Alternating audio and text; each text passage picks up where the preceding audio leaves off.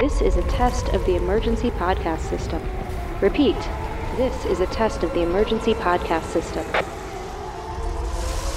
Disaster Girls is an unironic excavation of disaster movies with profiles as high as the tallest volcano and as low as the Marianas Trench. In order to ensure your safety and enjoyment, please remain calm and keep your ears locked on your hosts, myself, Jordan Bruciola, and me, Amanda Smith. Hello, Disaster Divas. Welcome back to the world of cataclysmic weather events and surging monsters and really circumstances that are only feeling like a shade different from our very own in this life and in these times. It is I, Jordan Bruciola, and I am joined by me, Amanda Smith. And again, I like to just dive right into it when we've got a guest. Guest, introduce yourself for us, please. Hello, I am LaToya Ferguson. I am your guest for this episode. Thank you for having me. Thank you for joining us. Thank you for having us. Yeah, thank you, exactly. Thank you for having us into your life, into your time. And LaToya, will you tell the folks at home what it is we will be discussing this week? Why have you joined us on this day? Today we will be discussing the 2008 feature film Cloverfield. Woo-woo! Some big blockbuster material this week, and there's so much to discuss with this movie. It really was. I mean, it broke the form. It broke the form of found footage. Before we get into the history of Cloverfield, I want to know why you picked that movie. Let's talk. Like, let's talk a little bit about why for you. We talked about it a little before, but what was it? It can be as Well, part of it is that, again, when you approached me for this, I forgot what movies were in general. So I just kind of scrambled. It took me a bit to scramble, and I'm like, what's a movie? What's a movie? And that's why I needed a list of what you had done, because I forgot what movies were. So I started there, and then it was between this and Mars Attacks, another movie I hadn't watched since I saw it. Good idea, though. Maybe next time. Yeah. So I chose Cloverfield, which I did see in the theaters when it came out. I remember seeing the little teaser trailer before Transformers, because back in the day, you remember when you used to go out to movies, you guys? Yeah. Remember theaters? Remember people? Adorable. A bunch of strangers. Oh, adorable times. Breathe shared air. It was weird. The good old days. So I was hyped for that. I remember in the lead up to it, I never was like so invested in like the little ARG thing where it's like, here's the mystery behind Cloverfield, because I was dumb and I didn't know what you had to do to basically unlock the things. But like me neither. I never knew how, like there's password, like how do you find out the password to this? But I did like a lot of reading at the time and after the fact, and I'm like, oh, okay, that's interesting.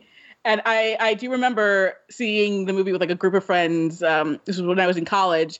And like me and one of my friends, we like loved the movie. And then there was another one like person who just like fucking hated it. And she's like, you barely even saw the monster. And we're like, that's the point. And then future Godzilla came along and was like, you want to talk about barely seeing the monster? You Cloverfield. setting a new bar for that. So now and obviously for TJ Miller is also why you suggested this movie, obviously. I get it. I am so sorry. I forgot he was in this feature film. I basically just put it on. I vaguely remember people who were in the movie. Of course, Lizzy Caplan. I could never forget that she was in the feature film. Never forget. But I was so pleasantly surprised to see so many of the actors in this movie. I mean, 2008 was the last time Jessica Lucas could star in a film, apparently. We had Odette. Unfortunately so. You know, I love her. Jessica Lucas, wherever she is. I rewatched the 2013 Evil Dead recently and was like, Jessica Lucas, more. Jessica Lucas rocks.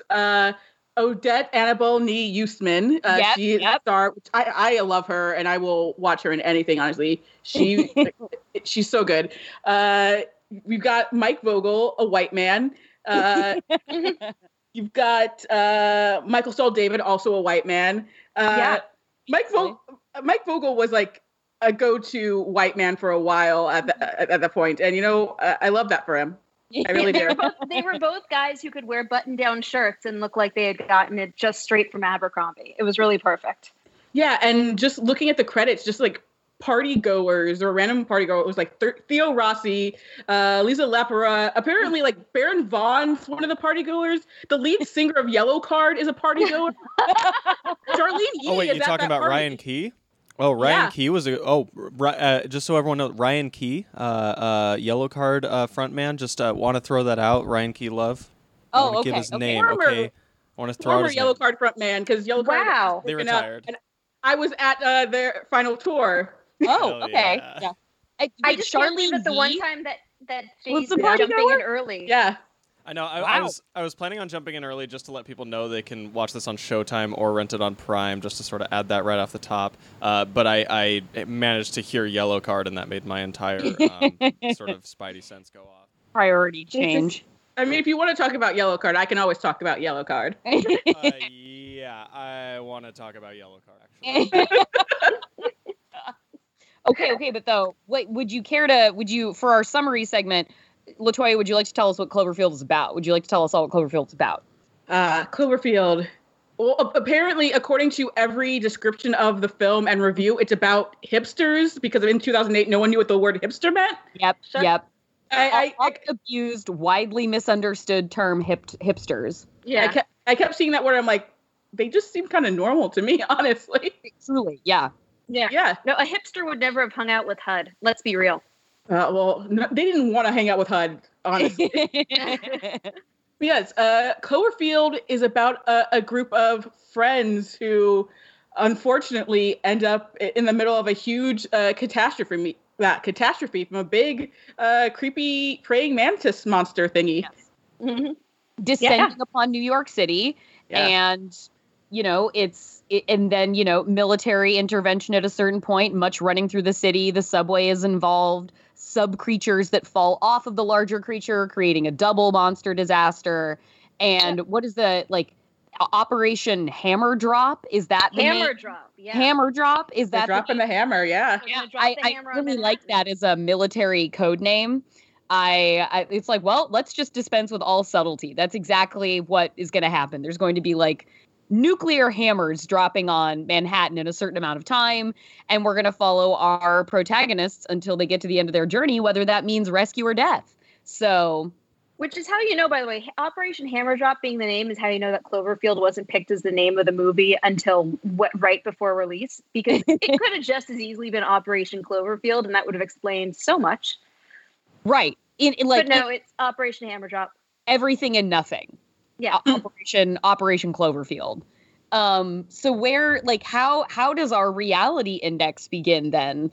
Because there's always the with a very credible movie, there's always the thing to get past of all right, these movies generally do a good job of working with their own universes. So how do we want to break into this for Cloverfield? Like you said, hipsters already not really the reality of the situation. So I think we can myth bust that right out of the gate. Yeah. What was hipstery about any of them? They lived in Lower Manhattan. They seemed quite normy.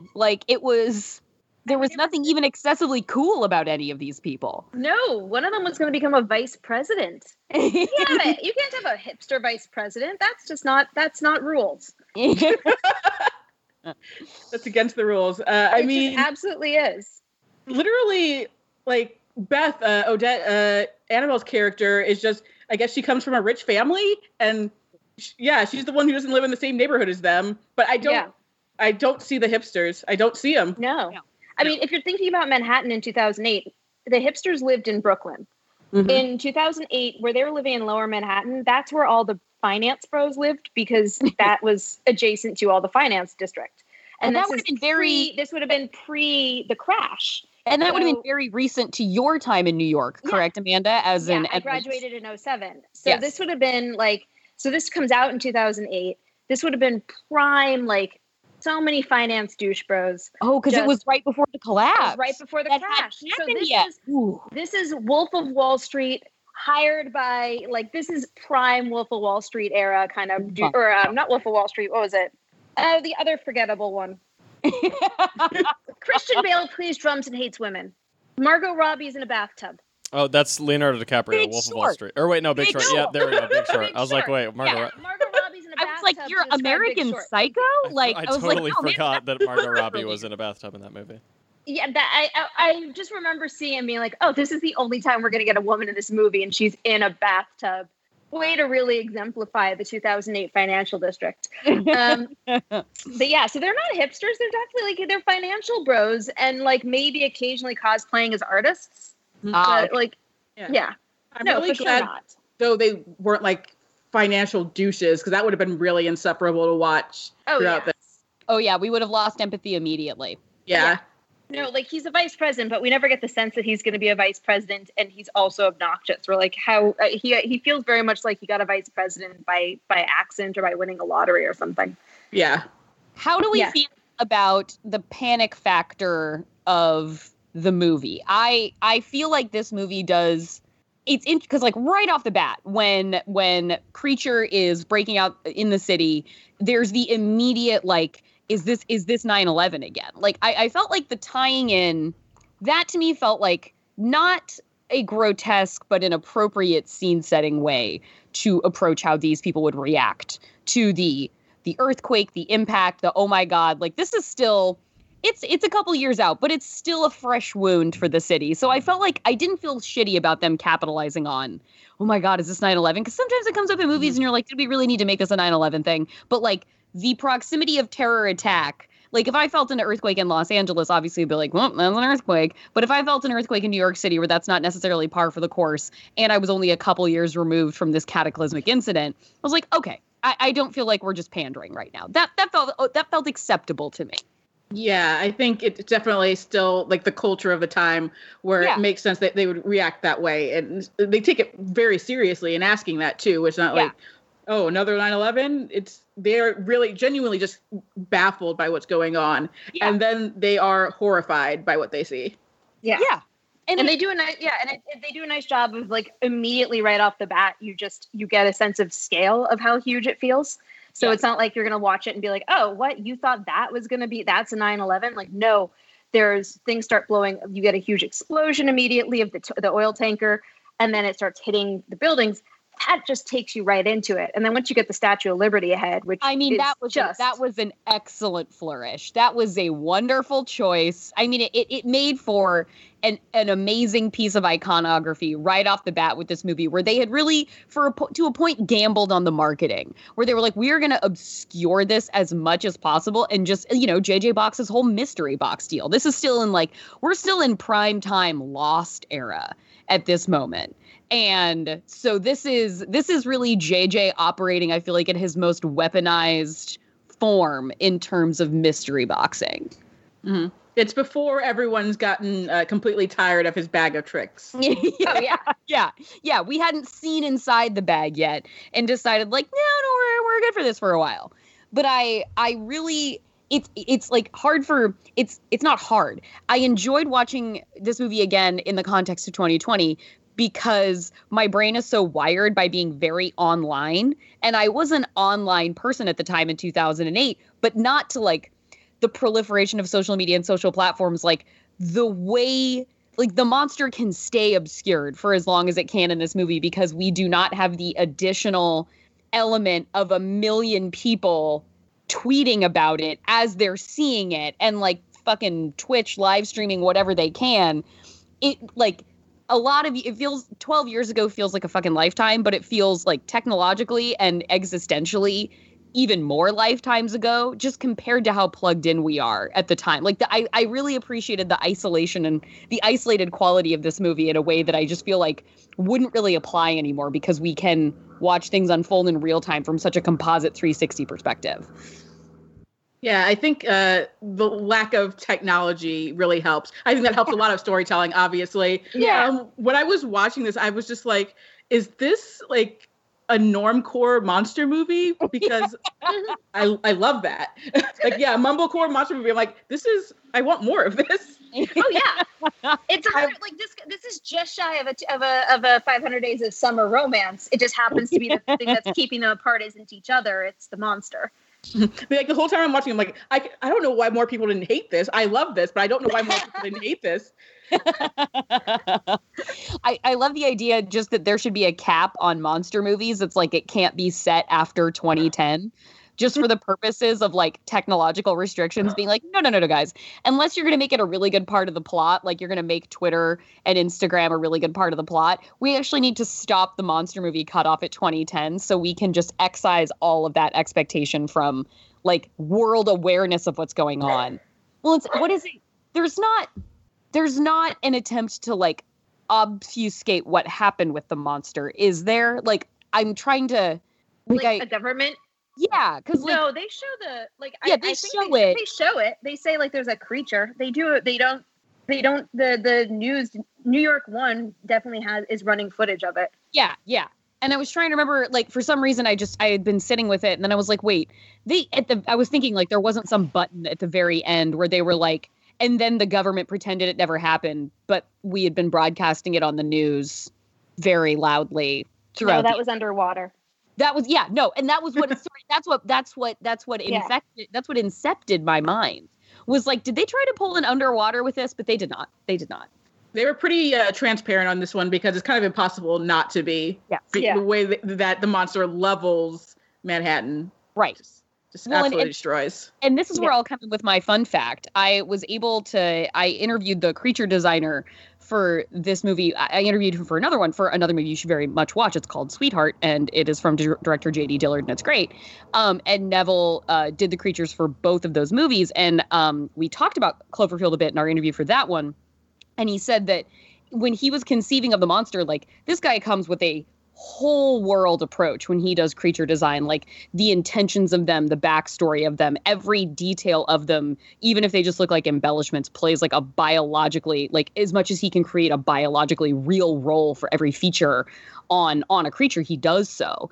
And so what he had decided when he was making the Cloverfield creature, he was like, this might not necessarily be how JJ and everybody else involved in the production viewed the monster. He's like, but in my creating it, in, you know, the intention behind it, to me, this was a baby monster that had risen from the sea and was afraid and was crashing its way scared through Manhattan because it didn't know what was going on or where it was. And so it was not a creature of malicious intent. It was a creature of pure confusion. And also for a sense of scale, he was conceiving of this as the baby monster. So, and allowing you to just imagine, you know, for the purposes of your own fun, what the actual matured mother version of this monster would look like and how big that would be by comparison. Basically just walking through and stomping on the biggest buildings in Manhattan, like that kind of War of the Worlds scale. Yikes. Which I think is a very fun tidbit of information that I was very excited to share. I know, I love that. I remember reading about that and reading about the idea of it as a baby monster, which makes its flailing so much better because it really does like walk through Manhattan like it doesn't know where to put its limbs. Yeah. And I enjoy that aspect of it, of being like, I don't know where my legs go, which reminds me of a baby giraffe in a lot of ways. And I enjoy that. But also makes like the even smaller monsters that hang off of it even more horrifying. But yeah, I do love like the creature design. I love the absolute just weird insectiness of it, that they didn't even try to go for like horrifying monster. It just looks like if you magnify a really gross bug. If I ever talk to Neville again, I will ask him about the base inspiration for that aquatic insect. Where did it begin? I imagine like sea spiders. Those things are horrifying. Well, I kind of know the origin for the monster based on like all the mystery box games. If I can remember enough, it's basically that the monster was much smaller under the sea. But basically it was growing because there was like this sea nectar underground that was kind of like a steroid that was making it larger. Okay. Meanwhile, the company that makes JJ Abrams' Slusho, which is like part of like multiple universes, They were also getting that sea nectar. Basically, they were drilling for that to make their products addictive. Ah. And then eventually they drill and like take away all the sea nectar, and that's what pisses off the monster. Sure. Okay. That is how that happens. Yeah. Okay. Thank you. I'm so glad you've dug into this. Yes. Amazing. And Rob, like, Cole, going to be a VP in Japan, it was going to be for the company that, like, made Slusho, because the founder of Slusho might have killed a few, too many people who knew the truth about what happened. So Rob is going to die regardless. Rob is now complicit in a international, in a multinational corporation scam. Okay, got it. Wow. Well, okay, so this ties in with what my new headcanon is. And I'm sorry, LaToya, because you haven't seen Underwater, and I'm going to spoil some stuff right now. But I know that the Cloverfield universe involves, like, the potential of parallel universes, right? Right. Because that's where some of these things are coming from. That's the whole nightmare of a Cloverfield paradox. Yeah. In my head, I haven't seen any of the other ones. I had no interest whatsoever. But I know that John Gallagher Jr. was in one of them. The second one. That one slaps. Yeah, hold on. 10 Cloverfield Lane's incredible, Amanda. I cannot believe you're saying you have no interest. But she doesn't like aliens. I'm not going to see it. And it's a scary movie. Amanda, so little of the movie is aliens. So it's like 10 minutes. I know they're there. I know that they're there. Wait, I'm not going to do it. Monster is distinct from alien, though. Yes. Okay. So, because, like, this is an alien monster, but this doesn't upset you. But this, don't be ridiculous, because this can't exist, but aliens are real. Oh, okay. But it came from space. No, it didn't. It came from the depths of the earth. No. There's the footage at the end where they're on Coney Island. They're on Coney Island, and it falls from the sky. It's a satellite that wakes up the monster. All right. Right? Am I right? Back me up on this? You're correct. All right. Thank you. No, Jordan... a friend of mine was an assistant editor for a JJ Abrams. Ah. And he was working on Cloverfield, and it was coming out, and I was like, Matt, I know you can't tell me anything, you can't NDA anything, right, but I have a serious alien phobia. Oh, okay. In the event that I wanted to see Cloverfield, would this be a problem for me? Got it. And he was like, no, you'll be fine. Okay, got it. All right. Wow, I can't believe that, Matt Reeves, director of Cloverfield and The Batman, told you that. You heard it here first, everyone. Yeah, the things Amanda knows about The Batman. Yeah. Wait, but I interrupted your grand unified theory. Oh, yeah. So anyway, so we know that we've got John Gallagher Jr. This movie has TJ Chambers. TJ Miller. Yeah, whatever his name is. Yeah. TJ Miller. Thank you. Who's TJ Chambers? I have no idea. I have no. Somebody follows me on Twitter. It's like, I don't know even what portmanteau that just stemmed from. I like someone who follows me on Twitter. Anyway, so we got. Shouts out to you, TJ Chambers. Special appearance on the pod. This is how I get the listeners reeled in. Is I accidentally confuse them with notably horrible stand-up comics. So both of them are in this. In my head, Underwater is linked in because these are people that have been pulled in from the alternate universe to work at this site so that no one knows they're missing if they die. And the Cloverfield monster, remember how when we watched Underwater, I was like, this is basically the Cloverfield monster. It even has things that hang off of it. This is an alternate universe Cloverfield monster. It's all part of the same universe. And yeah, the deep sea, the sub monsters in Underwater were very Cloverfield-esque. They're long, spindly. I hear that. We don't know that the final form of the Cloverfield baby monster doesn't end up looking like Davy Jones from Pirates of the Caribbean. Yeah. So, all I'm saying is that the drilling operation was the Slusho drilling operation. The monster that they woke up was a bigger form of the final form of the Cloverfield monster. This is all in universe, and that suddenly makes me like Underwater a lot more. Done. It's so retroactively. I'm upping my number for Underwater retroactively because of Cloverfield. Because it deserves it. Well, and no, it didn't at the time.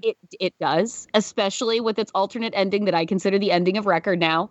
Hell yeah! But it. I have to see this just so I can decide which one of you is right. You do have to see it. You know what? You will be the arbiter. Yeah, you will be the arbiter. Me and Jason have weighed in. She's already outnumbered, but if we get her 3-1, or perhaps end in a tie, it's going to be this is important suddenly. Yeah. But okay. Yeah. But, okay, I've got. Do you have more? No, I was going to say going back to the reality index, and I was going to go to something totally different because my mind's all over the place today. No, I was just going to say, even if you don't know it, I'm sure there's an entire message board devoting to laying out exactly what you just said in like the dig through the JJ's mystery universe out there online. So unfortunately, they're two different production. I looked up to see who released them, and this was and Underwater was 20th Century, and this was Paramount, I think. So clearly, that's true. That's true. So this bridges not just universes, but also it bridges studios. Possibly perhaps a bigger credit to the interwoven nature of the mystery, stretching across studio lines. But yes, the reality index. Go. Do you guys think, realistically, do we think that Lily would have actually been engaged to Jason, or was she engaged to Jason because she couldn't date Rob? Oh, that is a good question. That is a good question. Watching this, I was like, she's in love with Rob, right? Yeah, right? Yes. She is way too invested in this going away party being perfect, and it's not because she's a perfectionist.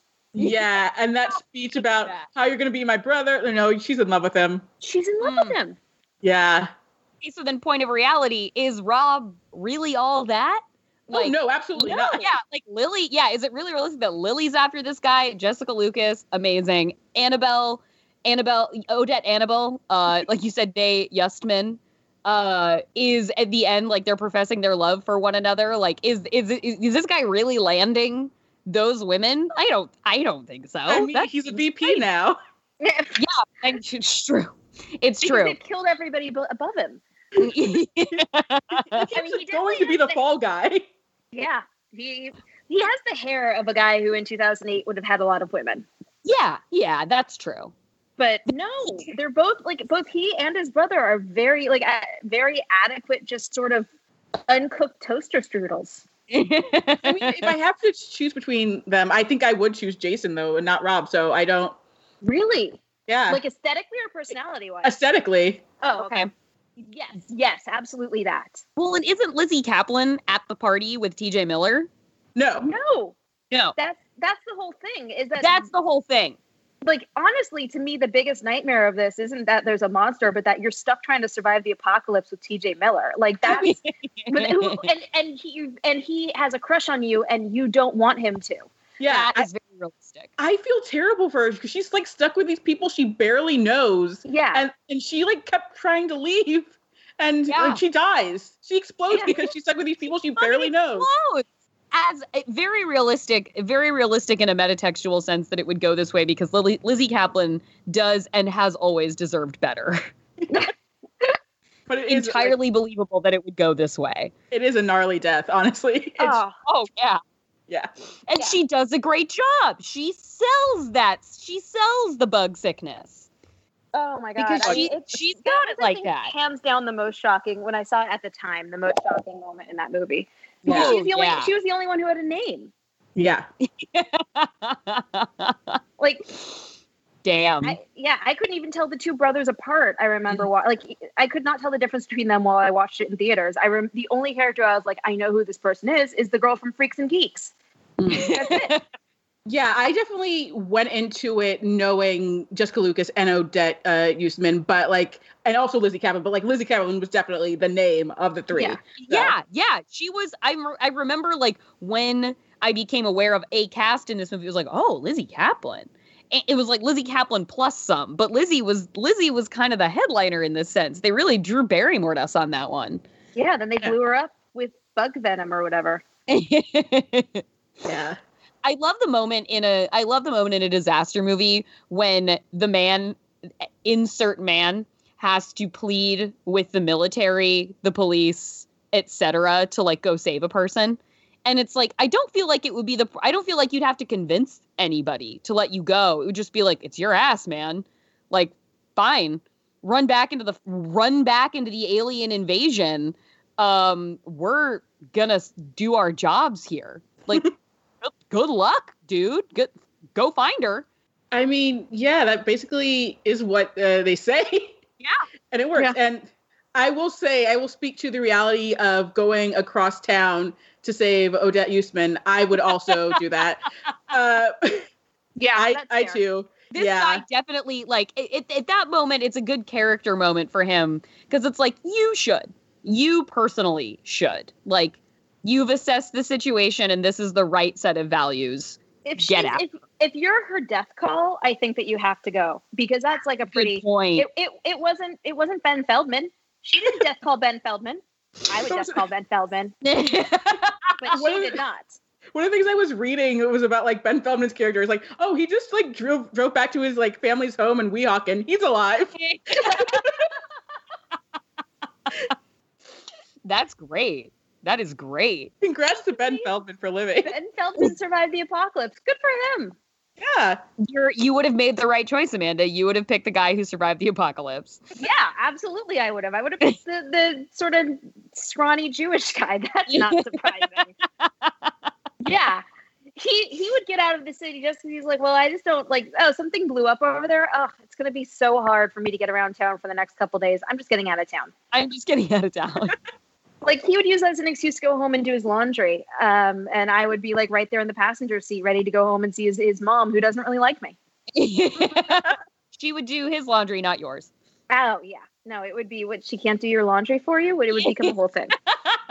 Like, about how I'm not doing his laundry, and why are we here? Because I'm not doing his laundry. And not because there's a monster in Manhattan. It's because I'm not doing his laundry. No. Wow. I want the webisode of Ben Feldman making it home to Weehawken. That's a great point about the death call. That's actually like a trope that totally exists that I hadn't thought of in such specific terms in this thing we talk about so much in disaster movies is, man, when you're the death call, are you obligated? Are you obligated to go? Yeah, you are, right? I think you are, like, my snap reaction is you kind of are. Like, you're obligated to go if you're the death, unless you, like, hate that person. Like, if you actually like that person is, like, actually, you know, is a warm person in your life. It's kind of like, fuck, I really was going to get out of here, but I'm the death call, so I've got to turn back. I'm imagining, like, somebody being like, no, you'll never make it in time. Like, she's dead. Don't go. And you just go, I'm the death call, though. And they're like, gosh, shit, you're right. You're right. You're the death call. We got to go. We got to help him out. We got to help our friend out. Yeah, I just, the one moment in the movie where I didn't find TJ Miller's HUD insufferable, and he's like, all this running. And I'm like, yeah, I know. I would be dead immediately, not even from, like, being attacked by a monster, but just, like, I'd have to stop running. It's like debris would fall on my head or something. I think that there's many moments in this movie where I'm like, no, this is the point where I'd be done. Because, like, okay, I got to walk through the subway tunnels, which are dark. Absolutely not. No, I would be like, well, this is I live in the Spring Street subway. Yeah, this is my home now. I'm one of the mythic subway people now. The mole people. There's a whole book on that. I read a whole book. And then when I was in college, and then every time I was on the subway, I was like looking for the mole people. I did not see them. But yeah, no, that I would not. I agree about the running thing. When they were like, we have to go up 39 flights of stairs to go rescue probably dead Beth. I was like, yeah. No. Like, I'll wait for you guys or something. Yeah, like, she's your girl, dude. So she didn't death call me. I'm not the death call. Yeah. Meanwhile, Jessica Lucas is like, I'll come with you because I'm in love with you. I'll help you save another girl. Yeah. In heels, in my sensible kitten heels. Her poor heels. She didn't get to change her shoes. They should have looted some shoes for her. I do appreciate the immediate looting. Oh, the immediate looting with the, like, random electronics store was so perfect and so New York. Because they stop looting because they see everything that's happening. You're like, oh shit, looting's not going to help. We're all going to die. The only change I would have made to that is that they still would have kept looting, because honestly, like, if I'm going to die, potentially, if there's a chance I can get out of town, I'm taking a flat screen. They should have looting is as satisfying as retail therapy. If looting is as or more satisfying than, like, shopping away your feelings, yeah, seems great. Yeah, it seems like fun. Like, it really, like, buying shit, it's unfortunate about being unemployed and not having income in that way.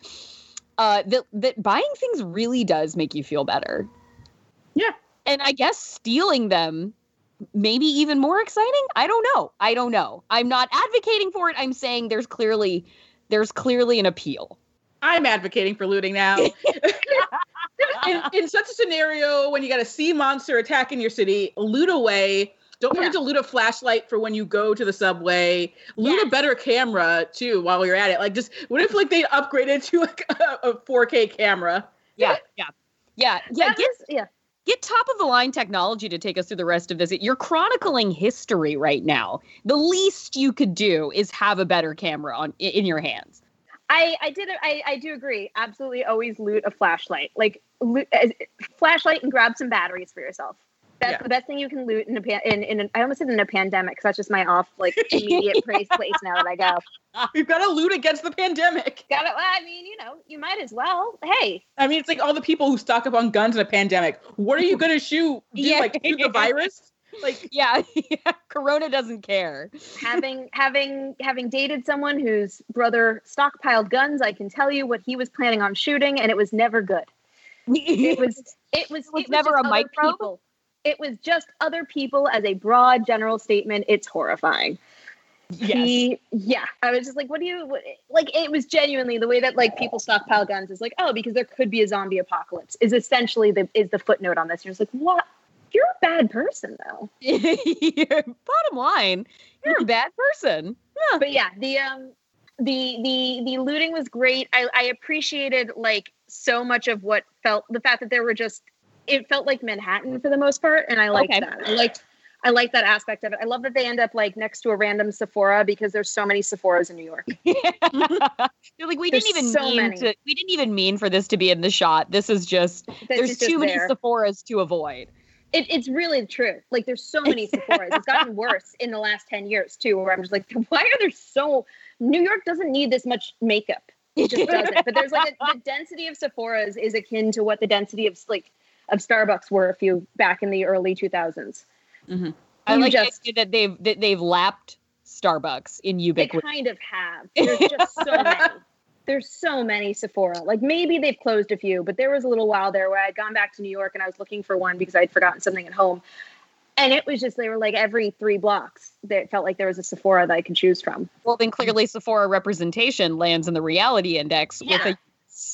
I do like the idea that it just ended up in the shot and wasn't really part of anything because it's not like they were looting the Sephora. Right. Which they should have been. That's some quality shit you can resell. That's the key with looting, by the way, is you got to find the stuff that you can resell because it's not stamped with an individually registered SKU. Because that's the stuff that can't be tracked. Is that the move? That's the move. I might have had a game plan in place back when I lived at my old apartment. I used to live around the corner from in Beverly Hills, around the corner from like all the department stores. Mm-hmm, and for a little while, my game plan was like, okay, if the big one hits, boyfriend, you're going to go run to the grocery store down the street and you're going to loot the grocery store. You're going to go loot the Vons and get water and stuff. I'm going to go up the block to Barney's and I'm going to grab all the luxury goods I can take that aren't individually registered. So that if we need to barter, we can. This is why, I mean, Amanda, for anybody who knows her out there, should probably be your death call. I will say, though, if the world's in that bad of a shape, how much is a diamond necklace going to get you, really? Like, no one's... The market, the supply and demand suddenly goes exactly the opposite right there, I feel like. No. First of all, remember with, the one where the Earth travels... Earth storm? Wandering Earth. No, not the Earth. The one where the Earth girl goes through Earth-tastrophe. Oh, Earth-tastrophe. Right, yeah. That guy, there was the bad guy in Earth-tastrophe, just wanted $100,000 in cash. Yeah. So people are dumb in the first rule. In an apocalypse, people are still going to be like, I want the dumb, expensive thing. I mean, when COVID was walking down, everybody was getting water, and it was like, guys, the grid is not going. That's not what we're dealing with here. Like, toilet paper... I guess, but calm down. But you don't need to be stockpiling water right now. And yet it was the reflex. I had so many coworkers who were like, we had a whole conversation at work where I'd be like, guys, I promise water will still come out of the tap. And they did not. They were like, no one will be there to turn it on. And I was like, how do you think water comes out? What? Every day the water gnomes turn on the water for us. Wow. Yeah, they were worried. I had a coworker, like I had multiple coworkers who were like legit worried about whether or not there would be water access. And it's like it will be fine. Like you should have water because of earthquakes, but no, Perhaps what we don't see enough of in Cloverfield is people running with water then, knowing how they react in the most quiet version of panic, which I think is what we saw playing out at the beginning of our year of pandemic, uniquely here in the United States, maybe there just should have been more people with large shares of water running through the street. Yeah, there was a general lack of, other than the group, the little looting thing, it felt like there weren't a lot of people in the city other than military, we got past the Brooklyn Bridge sequence. Yeah. Did you guys also feel that? It felt like suddenly the city became empty? Mm-hmm, mm-hmm. Part of that I agree. I feel like just a lot of people were killed, honestly. Because the monster was doing this all in one fell swoop, a lot of this.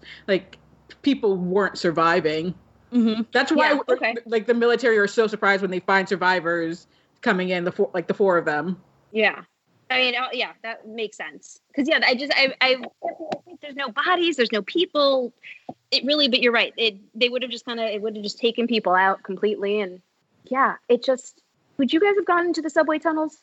I would not have made it. I would have been dead by that point. I know myself. Would you made it to Brooklyn Bridge? At what point are we talking that we lose LaToya? Is it Brooklyn Bridge? Right. That's a good question. Where are we losing you? I might die before the looting starts. I think we may have already had this conversation on the pod, but I'm forgetting. But I have a handful of friends who definitely are of the school of thought where zombie apocalypse hits. And they're like, I'm jumping off a bridge. I don't want to try. I don't want to try. If this is the new world order and it's zombie apocalypse, I don't actually want to try and survive in that world. I'm going to kill myself when it starts because I'm not cut out for it. I think I would try and live. I'm pretty sure I would try and live. I wouldn't be like, I'm hanging it up.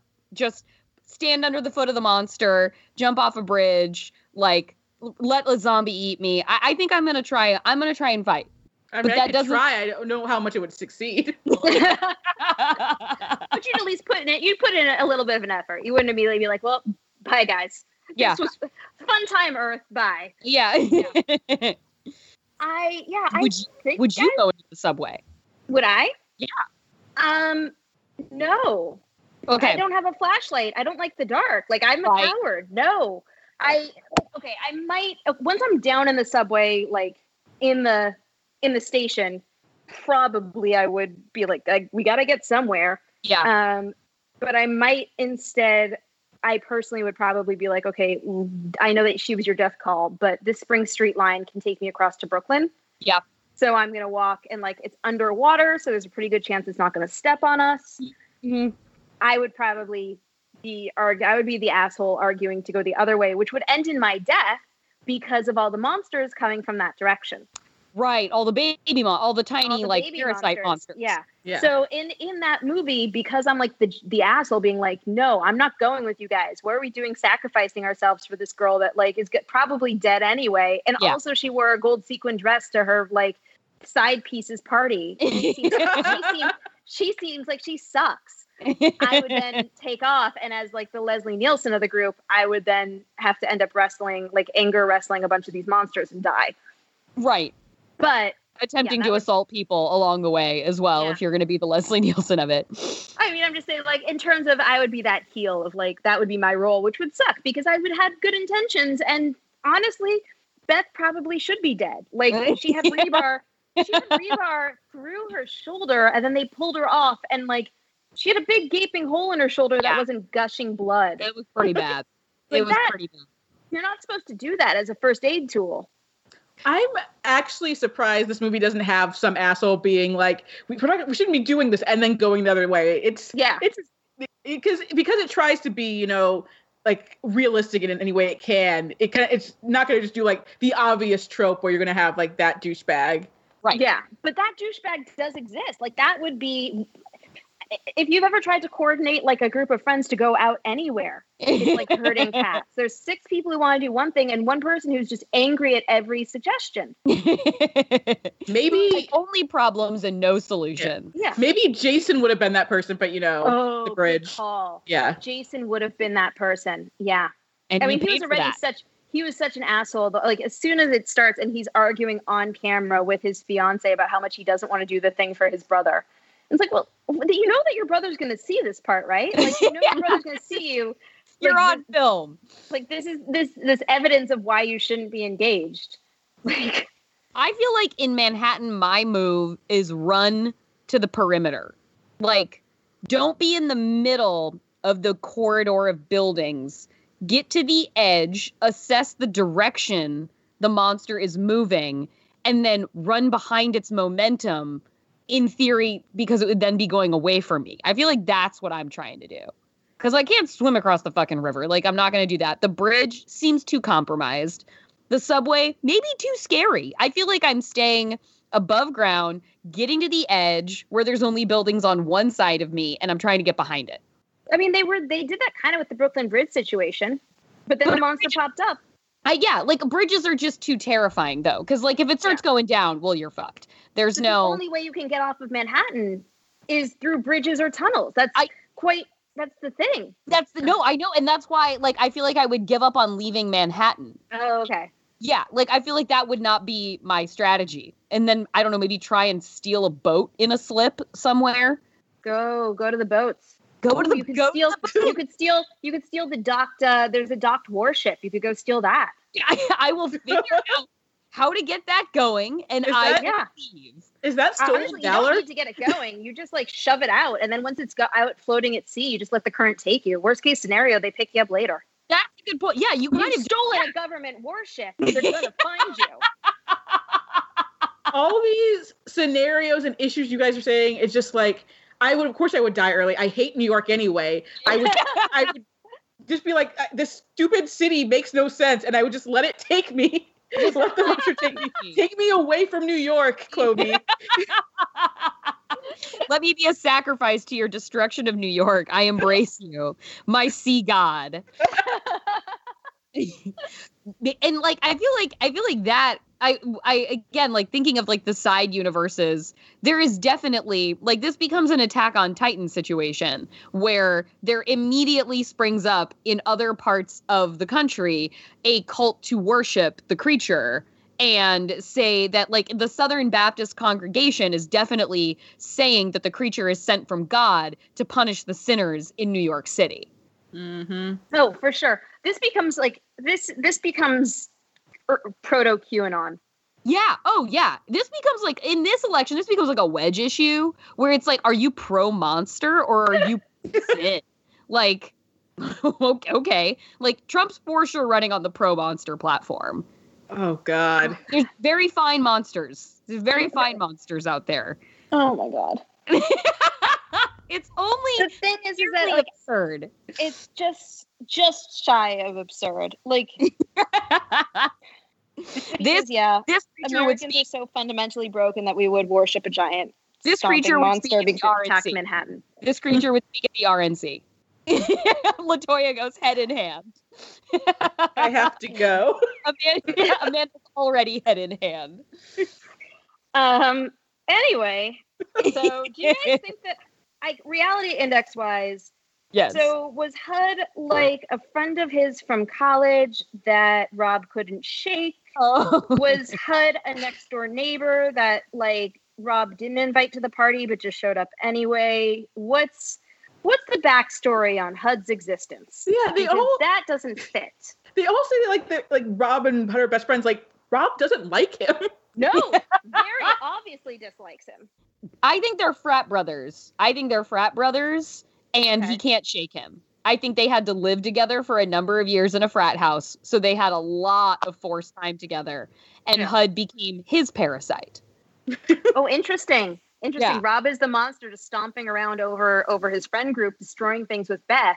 And HUD's the monster jumping off and killing Lizzy Caplan. Yeah, that's fast. Yeah. I realized as I was watching this, I was like, TJ Miller saw Twister, thought I should play Dusty for every role of the rest of my career, and that was it. Yeah. He is, because he's got Dusty, all of the least likable qualities of Dusty without any of the likableness of Philip Seymour Hoffman. That is like, so true. He's Dusty. he's Dusty. He's just like all the weird uncomfortableness of Dusty from Twister, but without any of the sweetness. But actually threatening. That moment where he surprised Lizzy Caplan knows who Superman is. Oh yeah. What? So believable. So believable. And he's like awestruck. It's not just like he's like, oh, really? He's just that. Hey, you could hear his boner spring up. Like, she is the perfect woman to him. And then she's like, have you heard about Garfield? Yeah, like her thinly veiled disdain for him really just does it for me for so much of this movie. I mean, Lizzy Caplan does disdain better than most. Yeah, but in a lesser film, she would have come around on him a lot more. Right. Oh, you're really right. Yeah, that's another point to, like, the realism of the film where, like, yeah, she saves his life from, like, one of the parasites, but, like, she's not in love with him now. Yeah. No, and the fact that he's like, I can't believe you came back for me. And she's like, what kind of a person do you think I am that I wouldn't? And for him, he's like, this is romance. She came back for me because she cares. And Lizzy Caplan's like, yeah, I'm not going to let another human die. And I love that disconnect between the two of them. That for him, it means so much. Like, if they had survived, he would absolutely have thought, like, this is the lasting connection for their marriage. And she would have been like, I'm moving to Chicago and I'm never speaking to any of you again. And that's really the catch of a TJ Miller is for all of the cringe of him being present. He does feel so realistic to a certain type of guy you never want around. That, like, the interactions and the behavior, they do feel very genuine.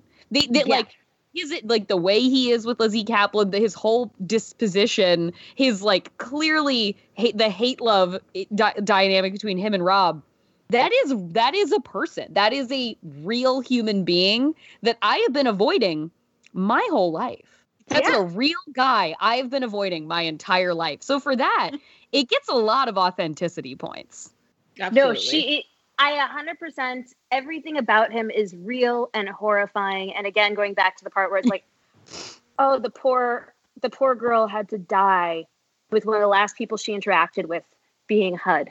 She had to explode for her troubles. She did not die surrounded by friends and loved ones. It was HUD. It was HUD.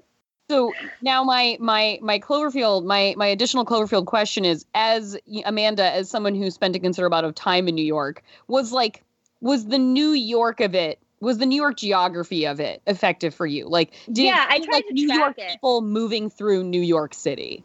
I tried to track it because I was really curious about that. Since I was able to pause and fast forward and rewind this time, and it pretty much tracked. Okay, I did really enjoy. Good. So they're like the part where they come out of the subway station directly into a department store is real. That is the best subway stop in the world. It is 59th Street. You can walk directly into Bloomingdale's men's department. Where they should have got shoes for Jessica Lucas. Well, that's when they walk out. That's when they're like, why is it so bright? And then it's the like ward military setup. Yeah, and Lizzy's on the downhill at that point. Yeah, and at that point, Lizzy is bleeding. She is not well. Yeah, I got it. Like, of all of the places when you have blood, like the eyes, that's the one that's truly the most horrifying, right? Like coming out the nose or the ears is like, well, that's bad, but eyes. But I don't even know. Like, I know that my head isn't a closed... I know that the eye socket isn't a closed system, but in my head, it's a little bit of closed system. Yes. So if there's blood... Like, there's not just, like, blood hanging out back there, like, in my head. Yeah. So if there's a situation where blood is flowing outward like tears, something has gone horribly awry inside of that casing. That's a very good point. And using the word casing, really... Yeah. Thank you. Truly upsetting. Yeah, well, you know, it's all just meat casing. We're all just human sausages. Do we think? Because like our final, our last collection of people at the end, like Jason's gone. He's dead. Jessica Lucas is rescued. Yes, she survives. Yeah. The black person survives this movie. She is the sole survivor of the group. And our people at the end are our hero going to save Beth and Hud. Do we think Hud even makes it that far? Is that realistic? Oh, that does Hud make it in that? Does that character make it that far into the journey? He also should have died before the looting began. Yes! Yes. But here's what I will say. Having seen now who does and does not get COVID in this pandemic, nature loves to spare the idiots. Yes. I don't know, man. Like, I would say normally no, he doesn't. But my faith in, like, that is gone. And so I kind of like, I can totally see Hud walking down the street and like a refrigerator falling out of a window right behind him and him not even noticing. Yeah. So yeah, I vote yes, that he does survive it that far. Okay. But I don't think he'd be, I don't think that, I think that at some point Rob would have been like, dude, why don't you stay back? Yeah. Like try and like, let's get this guy out of here. Yeah. What do you think? Yeah. Yeah, now that you say it like that, it makes sense he far. And the way he dies is fitting, so... Yeah.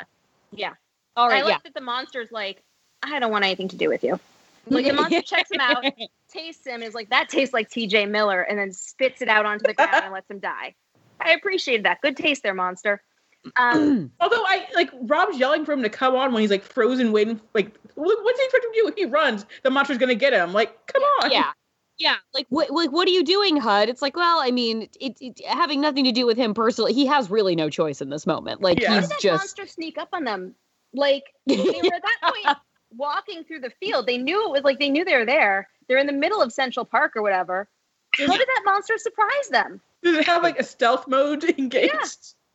Yeah. Because every single step that thing took, you would feel. Every breath it took, you would hear. Like, is stealth mode engage? Is it finding it necessary to creep up on 6 foot tall people in order to have a competitive advantage? I'm imagining it prancing. Paws up, yes. Ah, Clovey. Totally realistic that creature does live. Yeah. Totally real. Like, you can't, like, If they had gotten rid of it, it would have ended the Cloverfield universe because it would have been like, oh, well, that's putting a point on it. But like, I appreciate that our human weapons. I always appreciate when our human weapons make no impact in the face of extraordinary, unclassifiable biology.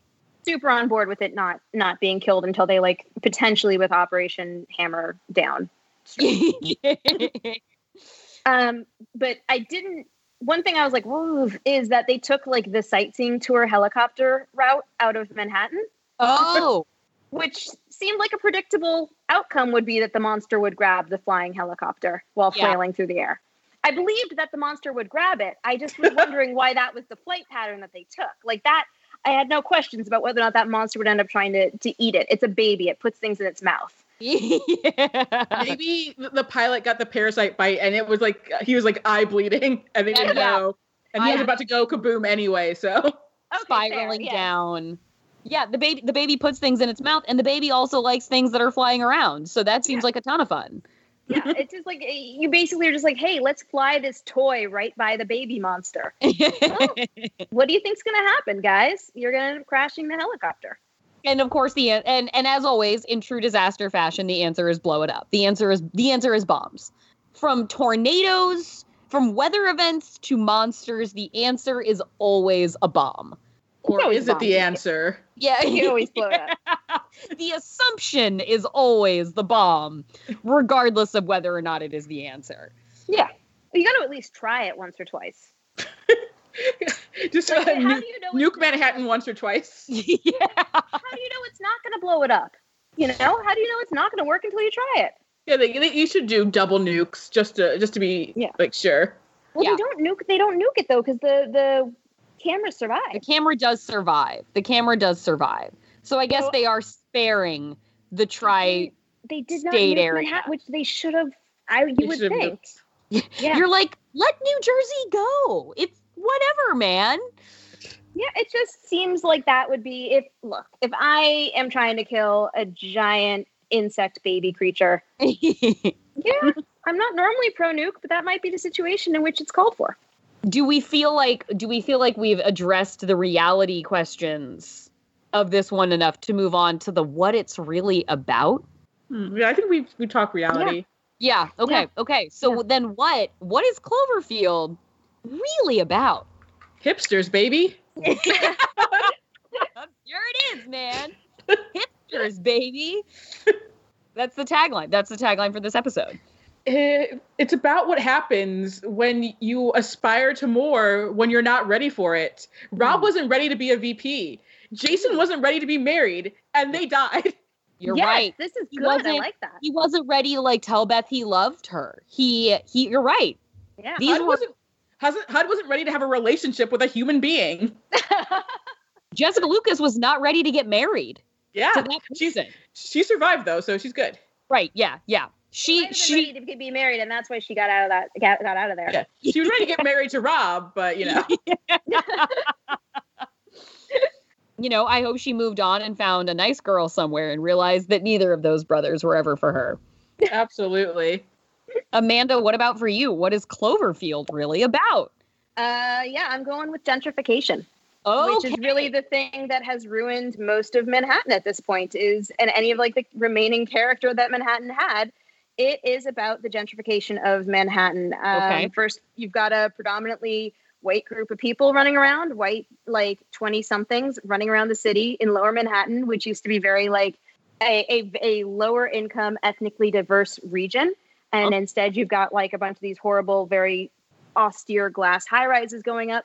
And then you've got that. One of the keys to me, what tipped me off was the Sephora, because Sephoras have been go into all these. I was really hoping Sephora would come into this. It does. That's what when I saw the Sephora, I was like, gentrification, because it's about like the Sephora. One of the most striking things is that this isn't really gentrification. This is kind of gentrification. So on Fifth Avenue, the publishing company that F. Scott Fitzgerald and Hemingway used, Scribner and Sons, has this beautiful old 1920s design building, and the ground floor is now a Sephora.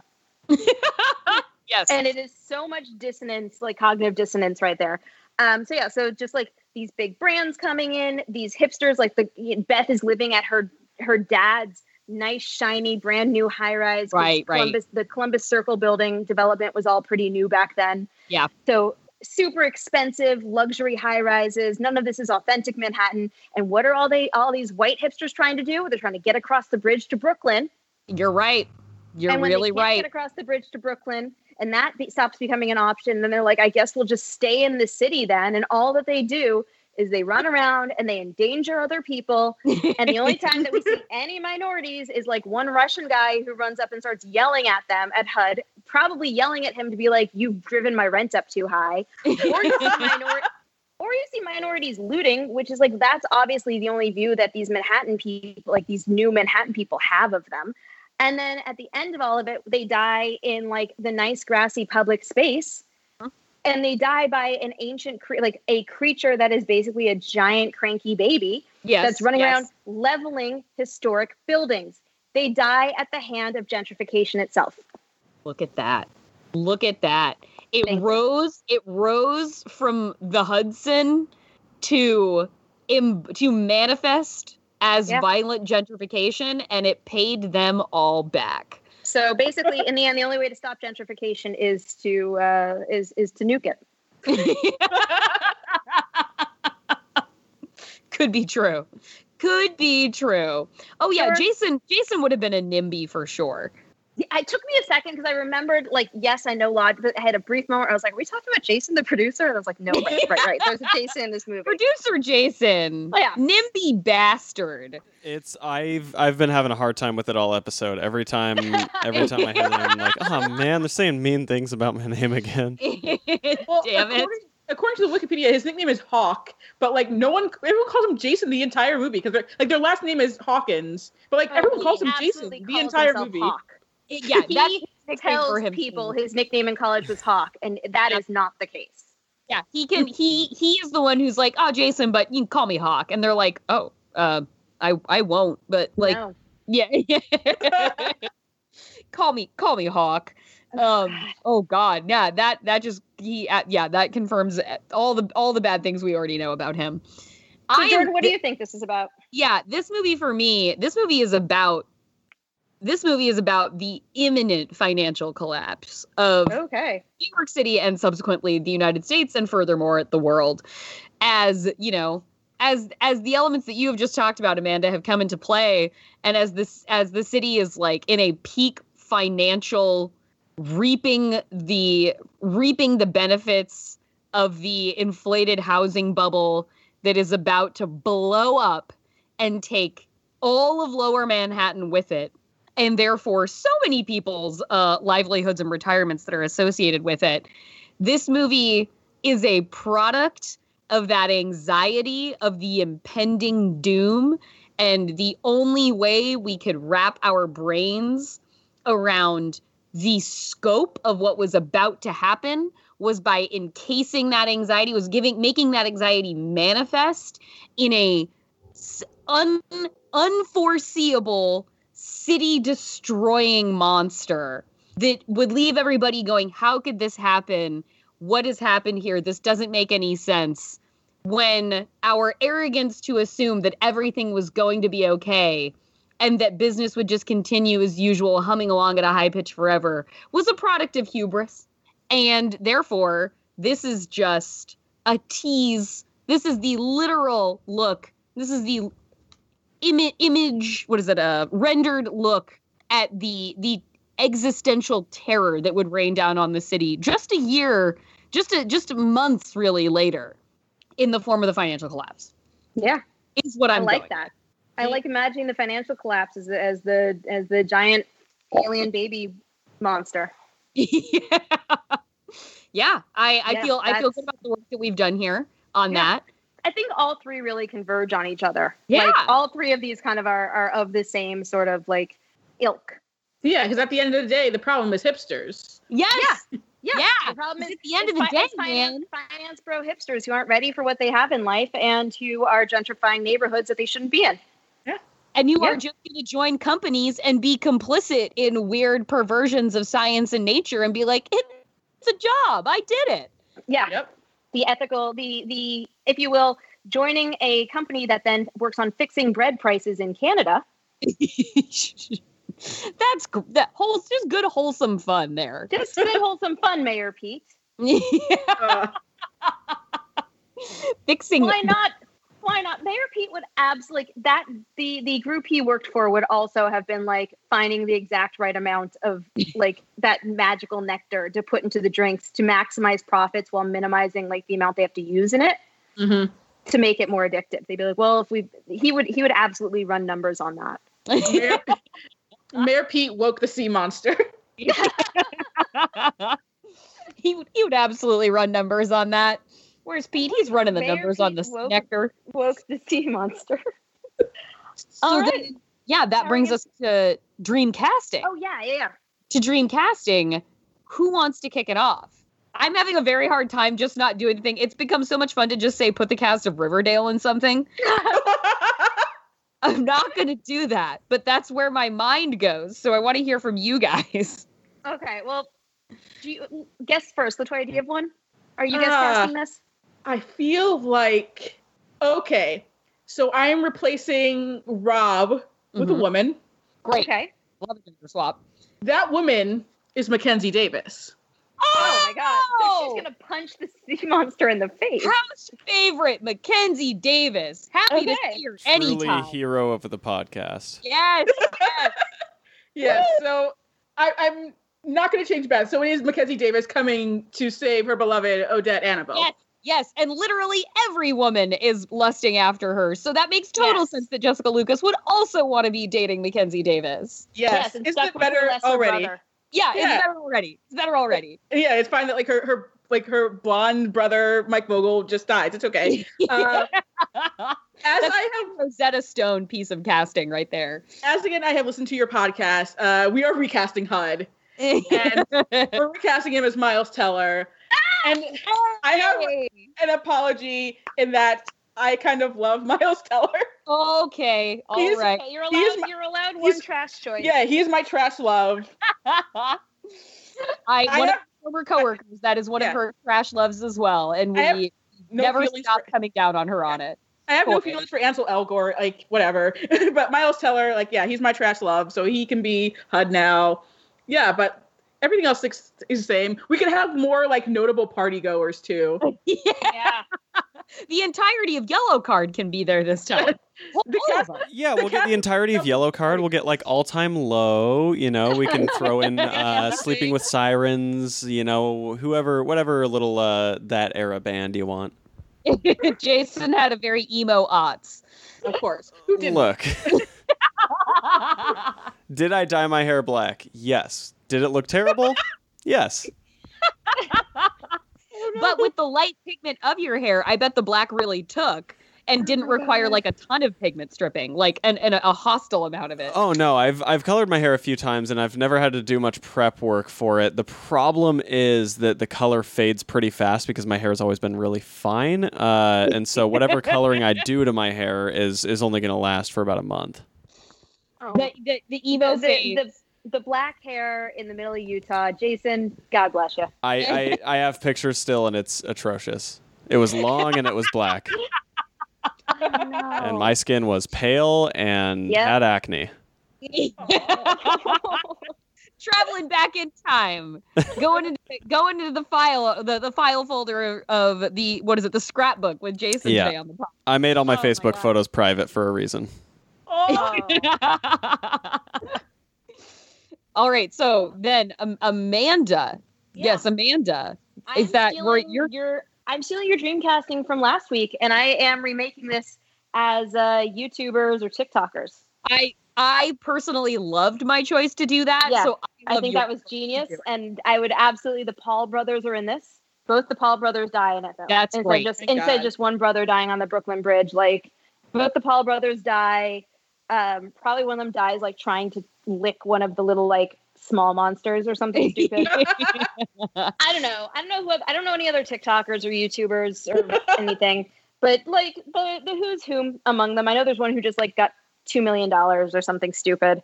JoJo Siwa? She can be one of them. She can yell a lot. But yeah, so just like youths. And so but the thing is that so instead of it being a video camera, they'd all be live streaming it, and this would have been they would have wound up nuking Manhattan, and this would all have been pulled from the cloud. Oh, okay. So they've all been like live streaming and you know TikToking and stuff. Live streaming and the TikToking, the ins and outs, the what have yous. Yeah, you know what the kids do. Whatever the kids do. Whatever the kids are doing these days, that's what they'd be doing, and that would be like instead of having this whole construct of like. Oh, I'm going to hold on to this for testimonials, which was like weird. I agree. That was a weird thing to do because like he's never going to watch it. Instead that they were all never going to watch it. The entirety of their being is that these are people who just like stream their lives. So yeah, why wouldn't they? And so then you would also get different parts of the city. Like you could also get little bits of side narrative of like Jeffree Star, like, lying there with rebar through his chest, and then he's live streaming, and then he's live streaming. So yeah, wow. So that would be how I cast that one. I'm so riding high on the idea of Mackenzie Davis still. That's a great idea. Mackenzie Davis is a great insert into anything. So yeah, it's a real like what a definitive choice. I feel like you saying the YouTubers. I'm gonna dip into that. I'm gonna make HUD. I'm gonna split HUD into two characters, and it's gonna be the Paul brothers, and they're going to be a terrible duo, and they'll both die. Like that. Yeah. We'll see that will happen.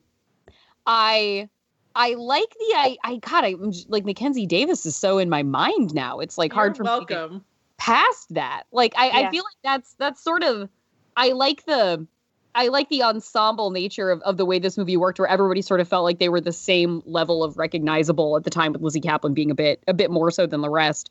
But like I don't know, I might just have to stick with LaToya's casting on this and be like, you know what? I cannot go askew from Mackenzie Davis in this role and having her go after Odette Annabelle. And yes. I love how you keep switching it. I know. I'm like mixing up all of her names in my head, like Annabelle, Odette, and Yustman. And I'm not like for some reason, the mainframe is not working. It's not putting the names together in the correct order, man. Back into the mainframe. Back into the mainframe. But yeah, I'm going to let that ride. And I'm going to stick with that and just throw the Paul brothers in there to become cannon fodder. Okay. Or it's just straight up Lizzy Caplan is the one going to Odette.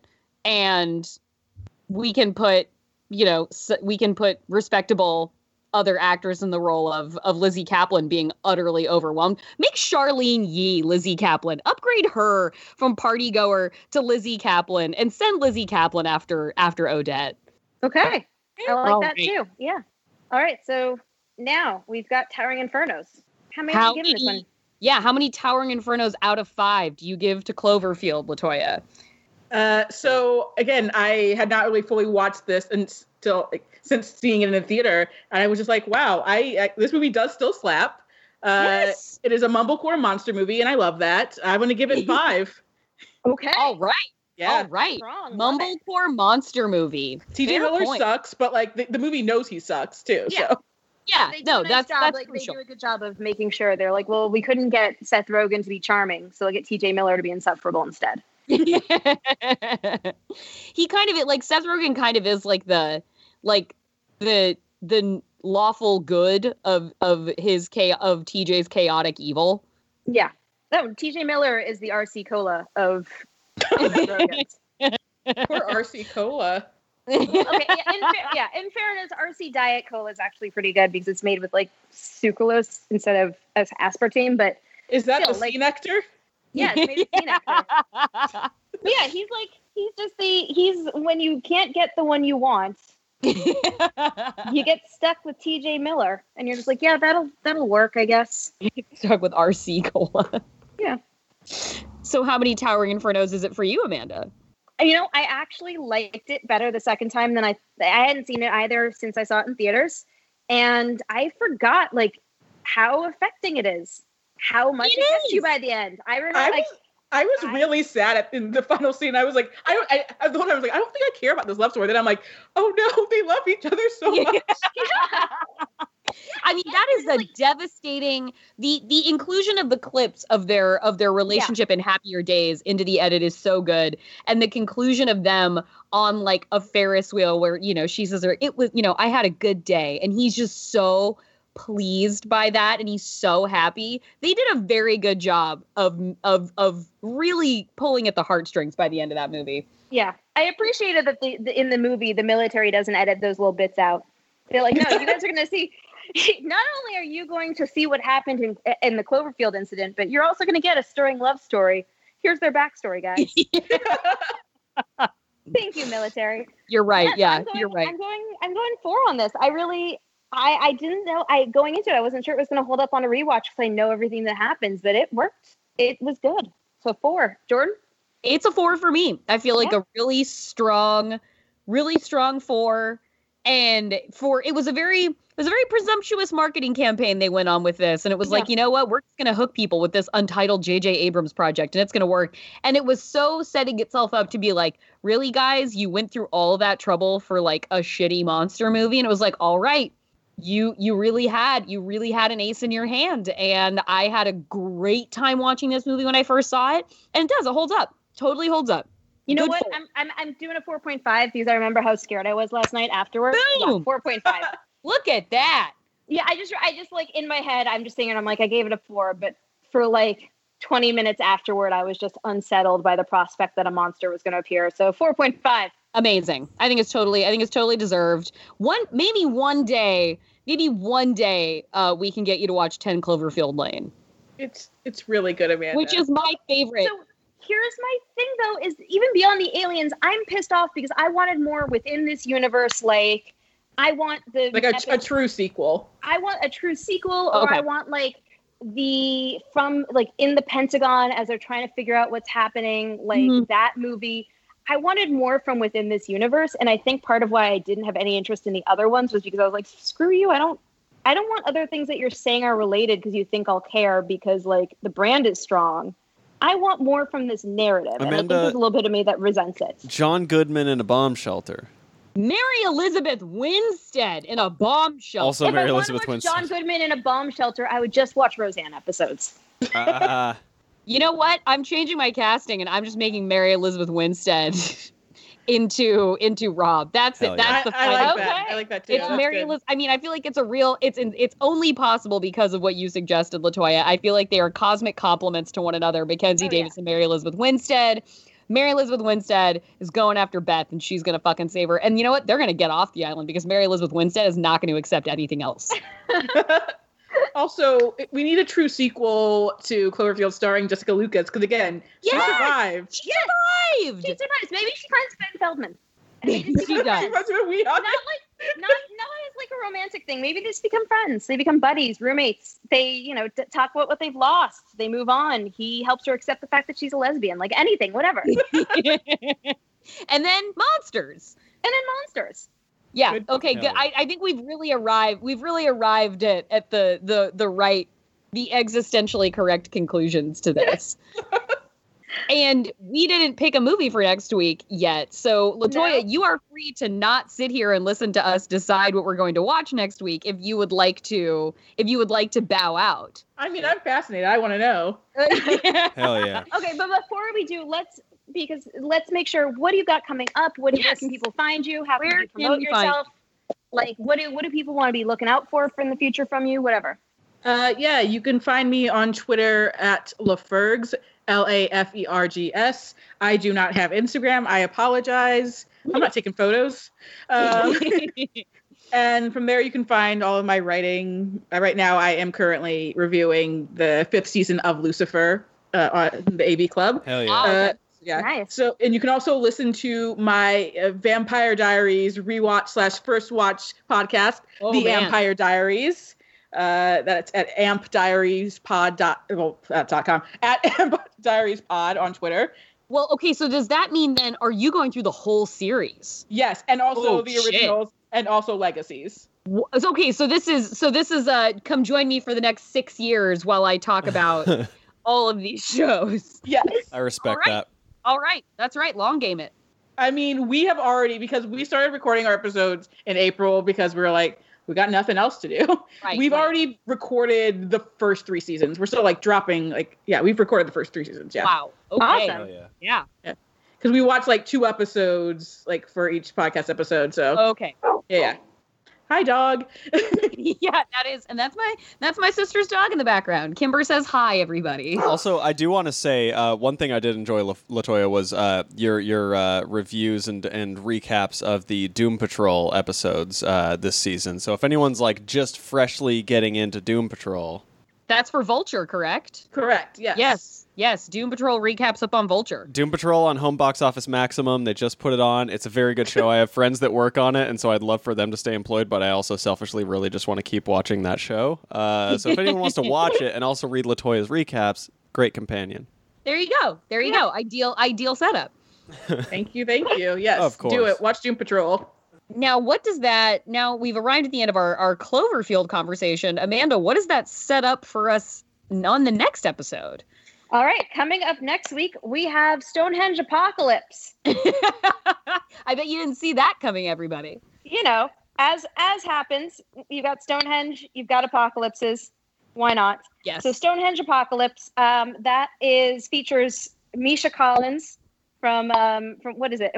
With the brothers. Supernatural. Thank you. Yes. You picked it out because of him and you didn't even know the show. I forgot the name of the show for a second. I have been waking up every day for the past 3 weeks at 6:30 to do a 6-hour Zoom call for training for work. So my brain is just shy of whatever was leaking out of Lizzy Caplan's eyes at the end. Hill barely there. Also in this movie, and that's only good things. I don't know who that. I just know that and Peter Wingfield. I got real excited about those two. Yeah, great. And the premise of this is when a group of archaeologists dig up a human skeleton near the historical monument of Stonehenge, an ancient piece of machinery hidden beneath the bedrock is discovered. Not knowing what it could be, the workers accidentally trigger the mechanism and start a chain of events that may very well end the world as we know it. We know that, archaeologists, when they're handling things, they just, accidentally trigger mechanisms all the time. Yeah. So that is available. Most importantly, it is available on Tubi. Tubi. Yeah.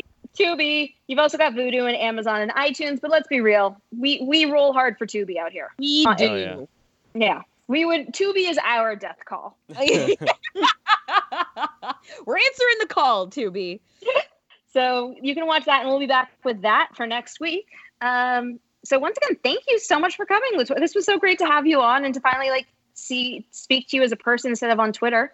Yeah. She's like you all the time via disasters. Oh yeah.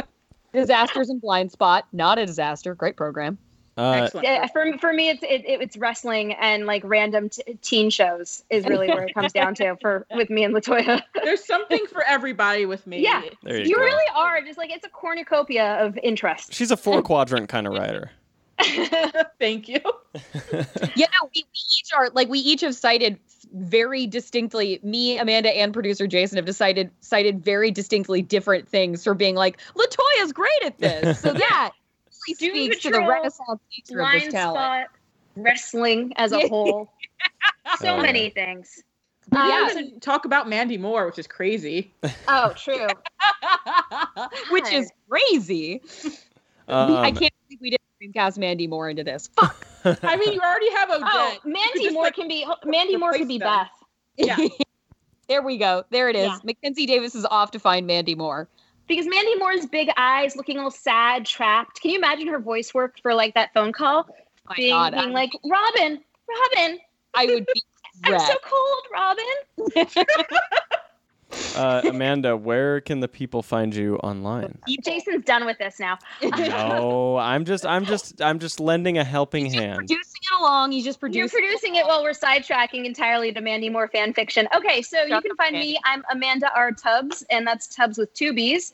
And Jordan, where can we find you? You can find me on Twitter at Jorcru, JORCRU, and then dip on over to that Patreon as well. Patreon.com/Cruciola and read my writings and maybe give me some money. There you go. Nice. And Jason? You can find me on Twitter and Instagram at Jason Halftones. I've got, art and hot takes about Batman and Suicide Squad. Okay. Podcast is disaster_pod on Twitter. We're disastergirlspod@gmail.com. You can find our lists on Letterboxd as well under Disaster Girls. So, yeah, that's everything. We'll see you all back next week for Stonehenge Apocalypse. Thanks for joining us, LaToya, and thanks for listening, everyone. Thank you so much. Bye, guys.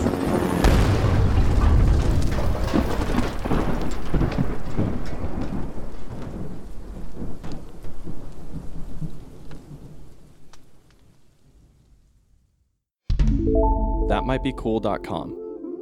You never know.